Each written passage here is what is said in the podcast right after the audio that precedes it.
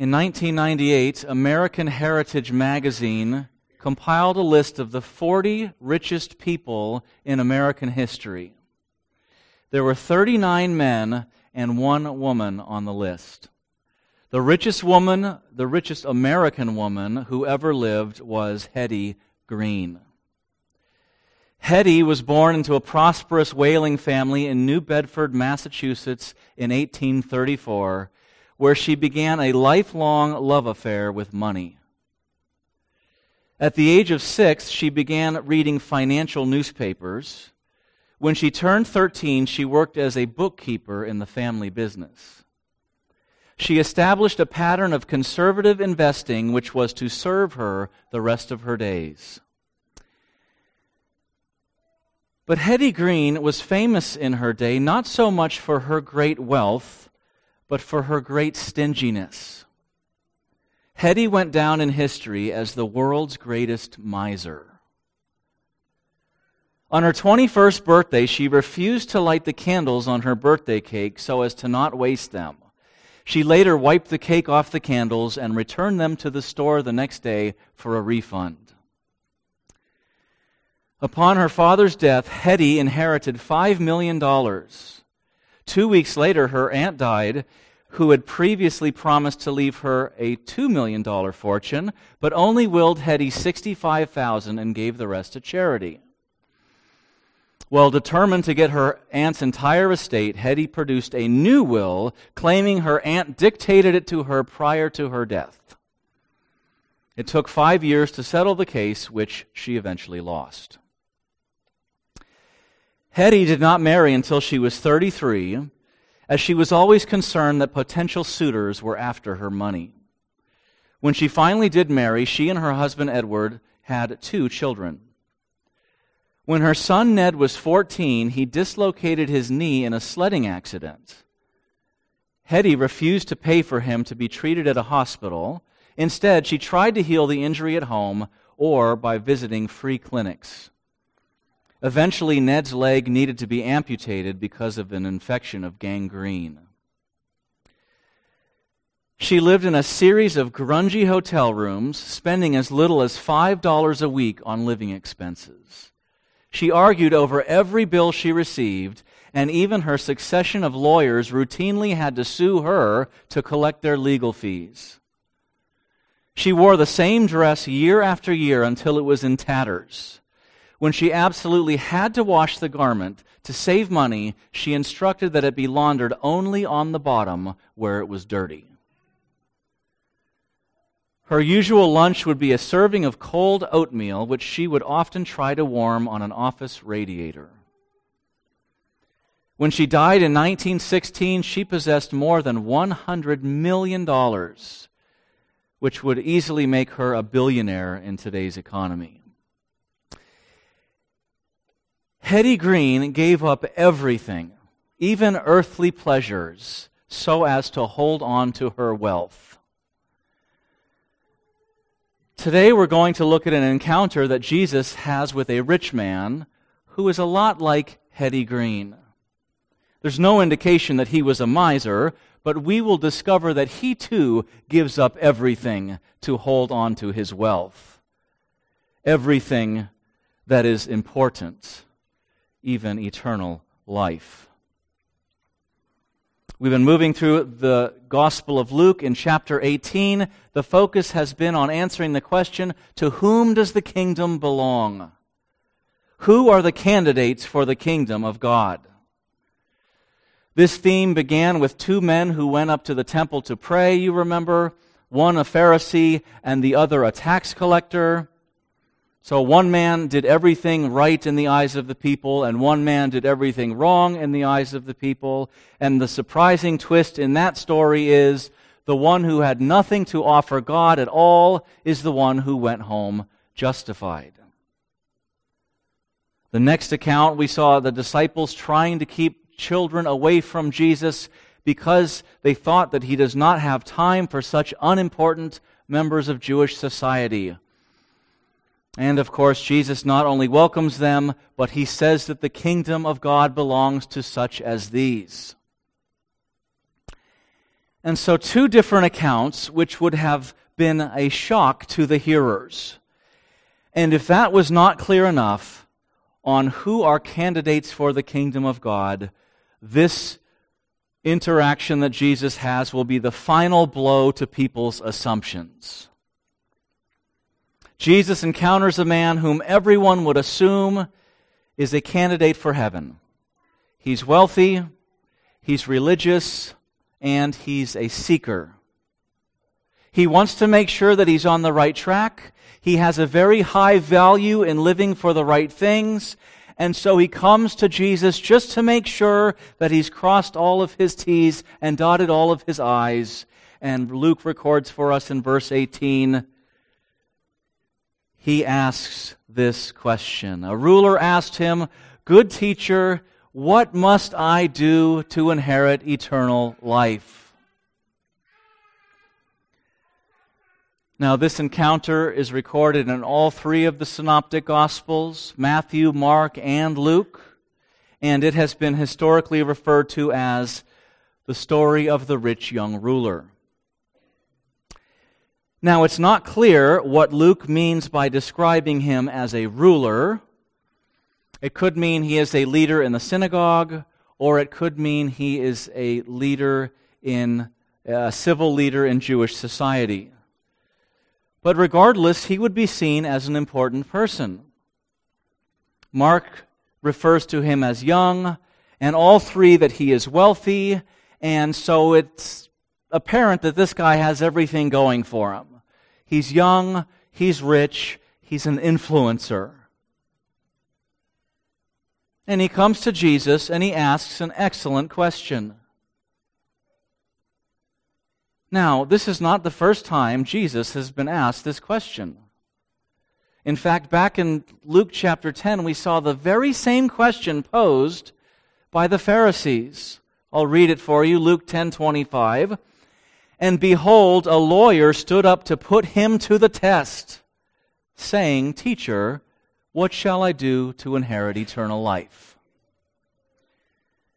Now, in that instance, it was clear that this Pharisee was seeking to trap Jesus, but there's no indication in Luke 18 that this man has ulterior motives. He appears to be sincere in his question. He truly is wondering what, if anything, might be lacking. He strives to keep the commandments. He strives to lead the Jewish people in righteousness. And he comes to Jesus wondering if he's done everything he's supposed to do. So he asks, What must I do? What must I do? Now, this is the question that all religions seek to answer. You want eternal life, you must do something. And what you must do depends on the religion. Islam has at least five main requirements. Roman Catholicism has seven. Mormons have about 10 or 12, depending on if you're male or female. Scientology, my goodness, they have requirements that never seem to end. We just watched a documentary on that movement, and boy, these people spend their whole lives and their entire life savings trying to get this thing called clear, which is not a picture of the Judeo Christian heaven by any means, but it's what they must do if they are to gain the highest level in Scientology which apparently is their idea of heaven. And so every religion has something that you must do, and this man wants to make sure that he is doing everything he's supposed to according to first century Judaism. And Jesus is going to answer him, but before he does, he takes issue with how the man addresses him. Again, verse 18 the man says, Good teacher, what must I do to inherit eternal life? And Jesus said to him, Why do you call me good? No one is good except God alone. Now, there has been much debate on why Jesus would correct him in this way. The cults love this verse. Those cults that come to your door on Saturday morning and they deny that Jesus is God. And they'll say, Look, you have it right here. Jesus says he's not God. He says, duh, duh, duh, don't call me good. Only God is good. Don't do that. And my response to when they say that is always a question I have for them. Here's a question for you Is Jesus good?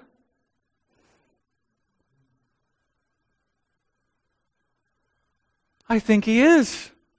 I think Jesus is good. I think he's perfectly good. He is the embodiment of goodness in humanity. There is none that are good except one, and it's Jesus. In the Old Testament, they knew that Yahweh is my shepherd, the Lord is my shepherd. In the New Testament, Jesus says, I am the good shepherd.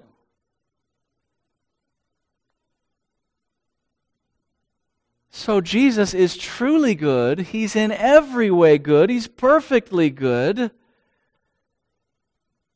And he's not saying, only God is good and I am less than good. Or he's not saying, I have somehow fallen short of the glory of God. But he's going to make a point to this young man. And I think the point he wants to make is be careful how you use that term, good.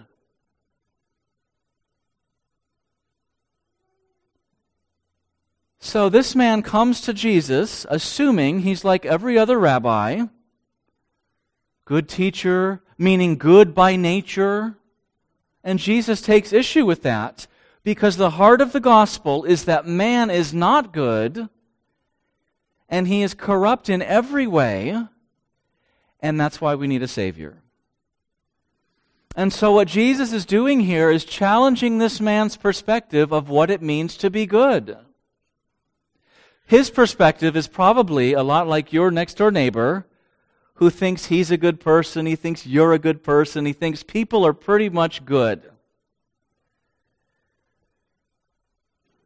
So when this man comes up to Jesus and says, good teacher, Jesus says, ho, ho, ho, hold on a second. Let's make sure we have our theological categories correct.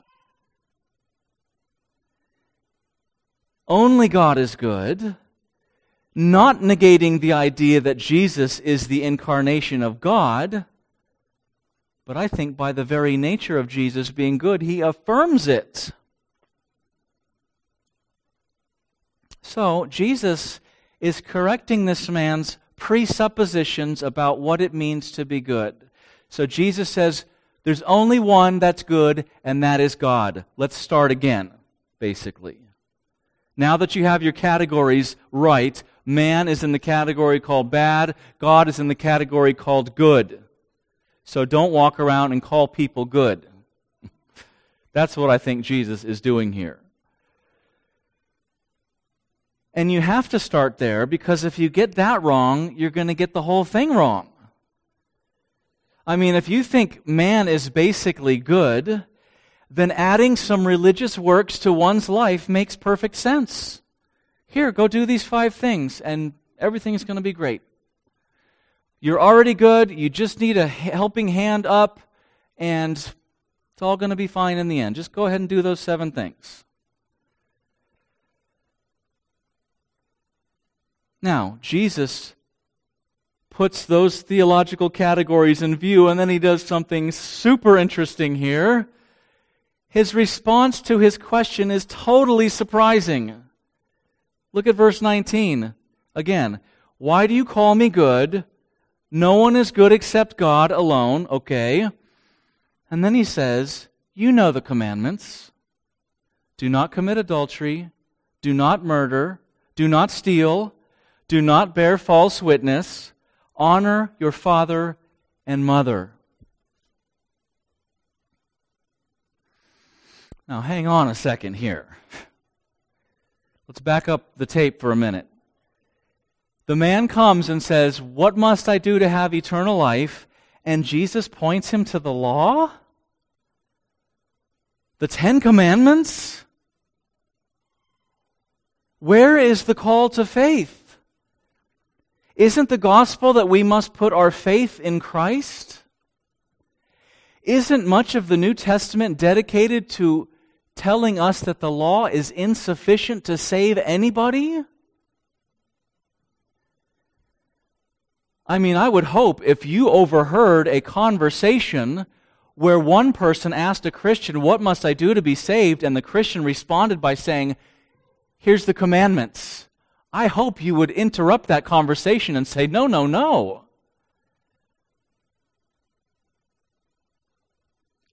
So, why does Jesus list the commandments here? And he gives five out of the ten. Why does he do this instead of what he does elsewhere, which is call people to faith in him? Come to me, all you who are weary and heavy laden, and I will give you rest. Come to me that you may have life.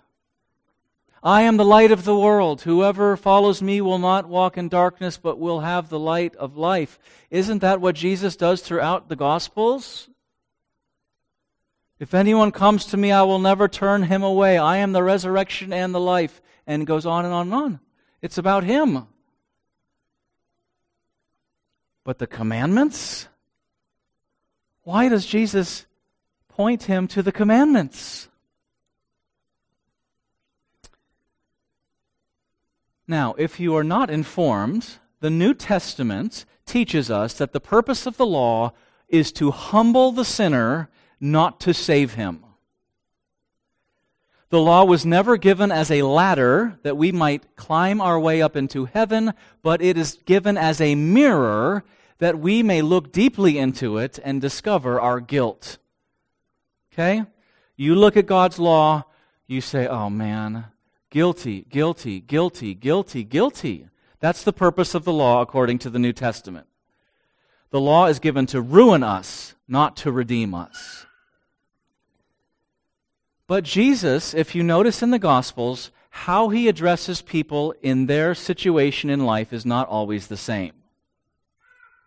He knows what's in man's heart, and so his approach varies depending upon the person. If someone is broken and desperate and hopeless, and they come to Jesus, he says, Come to me. I will, I will carry your burdens. But if someone comes to him thinking they are righteous, he gives them the law to show them that they are not. This was his motivation behind much of the Sermon on the Mount. Jesus the King comes and in his inaugural address to Israel, he says to them, You have heard it said, Do not commit adultery, but I say to you, whoever looks upon a woman with lust has committed adultery in his heart. Why all of this law in that sermon? Because the people thought they were righteous. And so he comes to them and says, You think you've kept this law? Let me tell you what the law is really about. And the point of that whole sermon in Matthew 5 through 7 is so the people hear this and say, I'm guilty. What am I going to do? Because that's what the law is supposed to do. One way that modern evangelism has gone off course is that well meaning Christians try to persuade their friends and neighbors to come to Christ for reasons other than their sin problem. You know, it's, it's uncomfortable to talk about people's guilt before God and that there's a hell. And so they tell people, come to Jesus and God has a plan for them and they can live a fulfilling life or come to Jesus and you can have joy and peace and lasting happiness. Or come to Jesus and He will help you with your alcohol problem or your marriage problem. He'll help you in your relationships. He'll help you be a better parent. But unless the person sees himself as guilty before God, the, and they need Jesus as their substitute, who is righteousness in their place, they will come to Christ for superficial reasons. And Jesus merely becomes a way for them to fix their lives. Yes, Jesus will help you with your drug problem. Yes, he will help you with your marriage if you follow him. But that is not the message.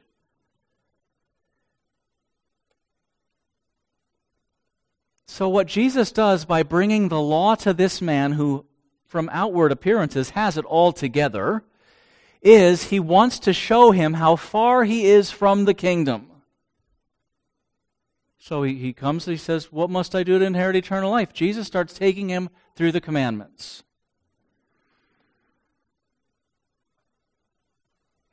Now, if you ever share the gospel with people, and I hope you do,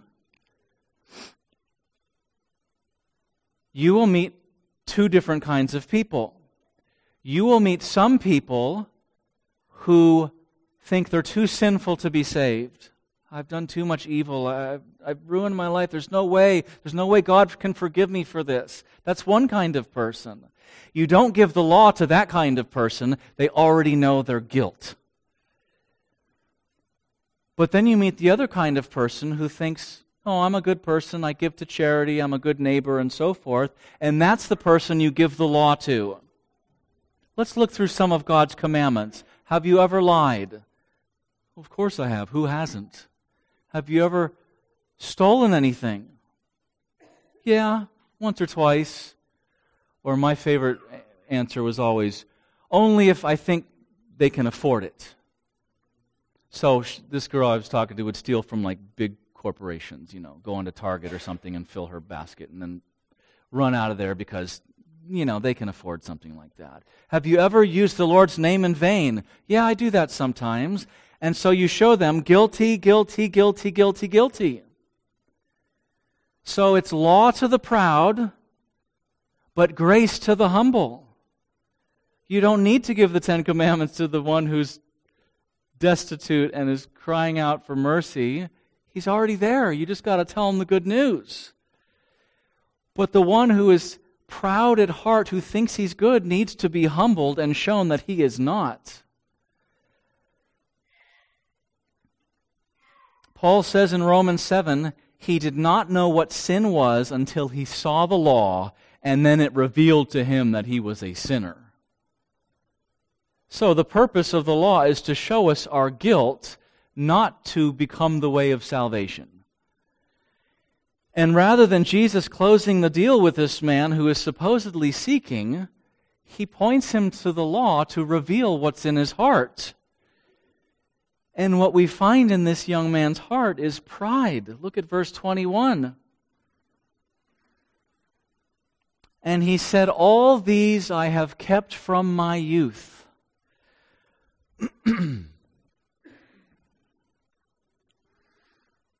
I'm sure we're all familiar with the term bar mitzvah, which literally means son of the commandments.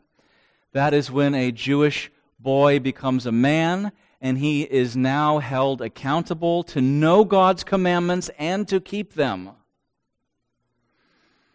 And so, what this young man is saying is that since he became a son of the commandments, he has kept them all. All of these I have kept from my youth, he says. All of them? Now, Jesus only lists five here.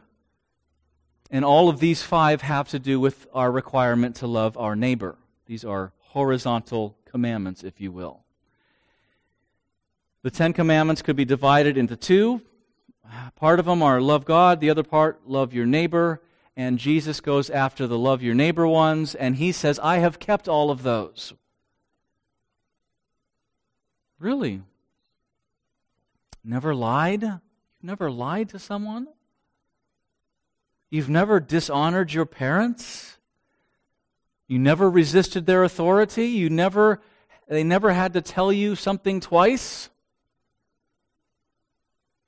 And then, of course, keep in mind what Jesus taught about the true nature of the law that hatred violates the law concerning murder. You can't say, I've kept this law if you've hated. Lust violates the law concerning adultery. You can't say, I've never committed adultery if you've lusted. And so it becomes evident that this man probably broke all of these laws.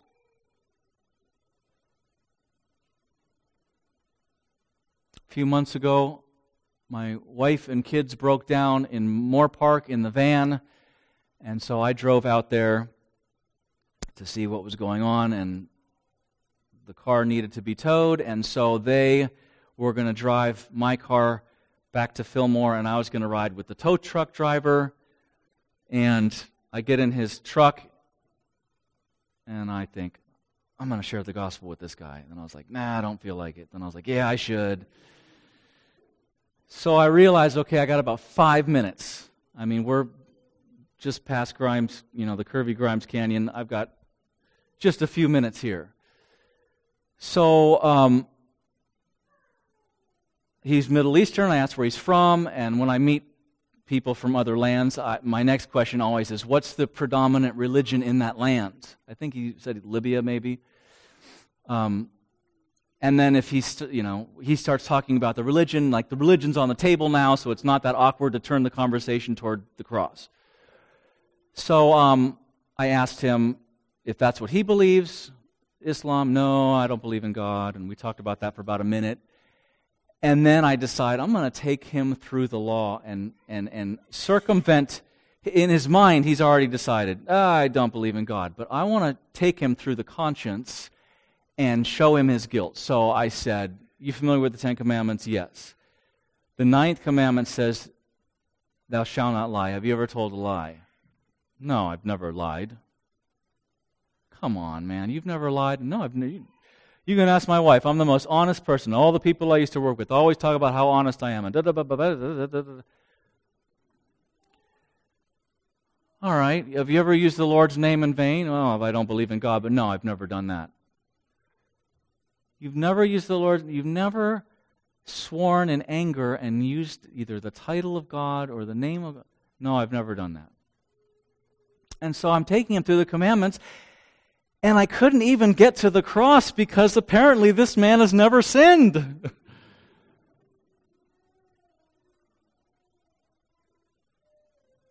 and so he could not see his need. And similarly, this rich young ruler does not see his need. In fact, he thinks that his outward obedience to the commandments is what God requires, and he's good to go. Now, I, you know, you read some of these accounts, you kind of got to do a psychological profile of the guy. You kind of make assumptions. I wonder if he's thinking this. I wonder if he's thinking that. I wonder if he's probably pretty pleased with himself at this point. I mean, he comes to the rabbi and, you know, he corrected him on the good teacher thing, but he says about eternal life, here's these commandments, and he says, Oh, I've kept all those. I think he's probably feeling pretty good about himself right now. Check those boxes, already did those. Maybe he even thinks Jesus will say to him, Well done, good and faithful servant, the kingdom belongs to you. But Jesus can see the man's heart. And Jesus exposes what is hidden. And so, to bring this man's life into focus, he has to go after that one thing that he is living for to show him that he is a lawbreaker and to show him that he has broken the most important commandment of all. Look at verse 22. When Jesus heard this, he said to him, One thing you still lack. Sell all that you have and distribute to the poor and you will have treasure in heaven. And come, follow me. But when he heard these things, he became very sad, for he was extremely rich.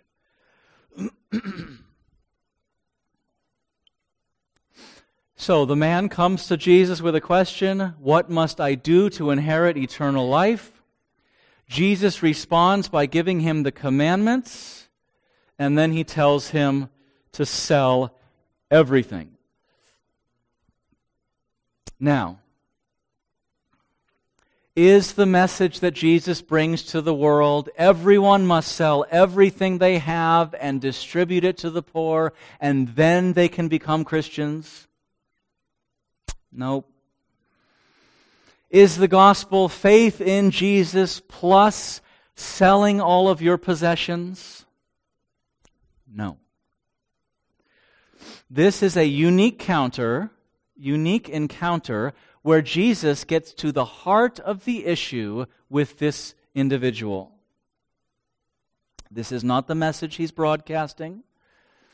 Nowhere else in the Gospels does Jesus tell someone they must sell everything they own as a prerequisite to follow him. It's nowhere else to be found. Yes, you must deny yourself. Yes, you must take up your cross. Yes, you must hate all other relationships in comparison. Yes, Jesus must have your absolute allegiance. All those things are true. But Jesus gives this man these particular instructions because he must show him he is not a keeper of the commandments. This man is riding high on this idea that he has kept the commandments and Jesus is about to topple that thing down. The first commandment is I am the Lord your God, and you shall have no other gods before me. And rather than this man being someone who has kept God's law, Jesus reveals that he has a God substitute his money. Jesus exposes his heart and reveals that it is his wealth that he serves. Again, psychoanalyzing this guy with little information, but I would gather he probably gets comfort and security and joy from his wealth. His wealth has probably become the basis for his peace and contentment and well being. It's his wealth he cannot live without, and it's his wealth that is the most important thing to him. And it is his wealth that Jesus shows puts a barrier between himself and God.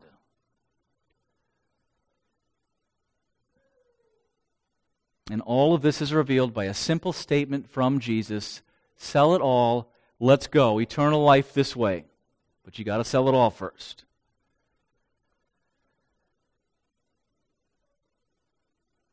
Now, the idea that money would be the thing that kept you from God would be so countercultural in that day. I mean, money was the evidence that you had God's favor.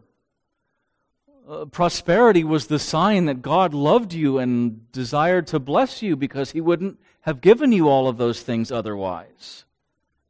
I mean, that kind of thought goes all the way back to the book of Job. But wealth cannot be the indicator that a person is in good standing with God. There are lots of bad men in the Bible who were rich. Jesus and the disciples themselves were poor. Jesus had no place to lay his head. So that bad theology just doesn't add up.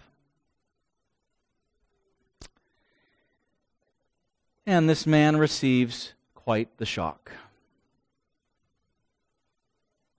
Perhaps he came to Jesus hoping to hear that he was on the right track. Maybe he thought that Jesus would say he was a candidate for heaven, and maybe even there was nothing that he lacked. But instead, the man goes away sad because Jesus goes after the only thing he was unwilling to part with.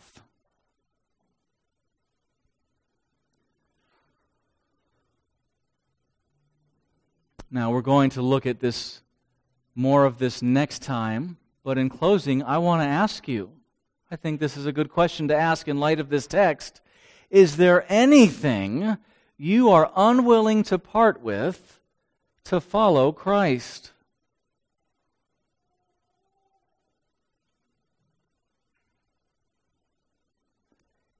If Jesus were to say to you, one thing you still lack, what would that thing be?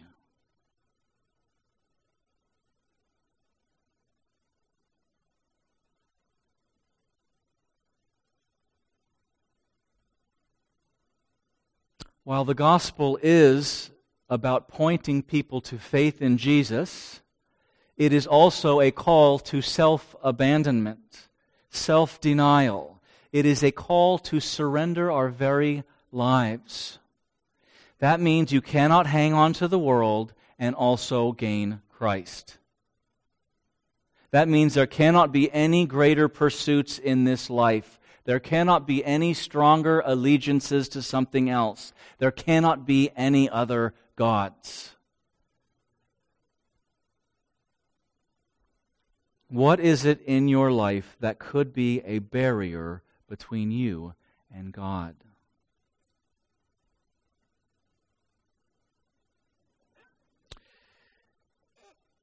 It was 67 years ago today that Jim Elliot and four other missionaries were murdered by the Waorani people in Ecuador. Jim Elliot, maybe you have familiar with him. He has a saying that is very well known. He said, He is no fool who gives up what he cannot keep to gain what he cannot lose. He is no fool who gives up what he cannot keep to gain what he cannot lose. Both Hetty Green and the rich young ruler refused to surrender what they could not keep, which was their wealth, to gain what they could never lose, which was eternal life. The gospel is not sell everything to follow Jesus, but it is true that when we come to Christ, we are to surrender everything. And there is a difference, and we will talk about that more next week. Let's pray. Oh, Heavenly Father, thank you for all of the various encounters that you have through the Gospels that bring so much light onto our very path. That you not only give us direct commandments, but you give us interactions and narratives that describe a certain truth in a different way. And I pray for our fellowship, our congregation, if there are any here who have placed a barrier between you and them, because of something that you call them to forsake. I pray, Lord, that they would see your goodness, that they would see the value of everlasting life, that they would turn from that, that they would surrender it to you, and that they would take your hand and walk with you into eternity. Oh, Lord, this life is so short. As the years go flying by, I'm constantly reminded how foolish it would be to live for this world. Give us eyes to see and ears to hear the glories of eternity, that we might not be seduced by the things in this life. And we commit all this to you in Jesus' name. Amen.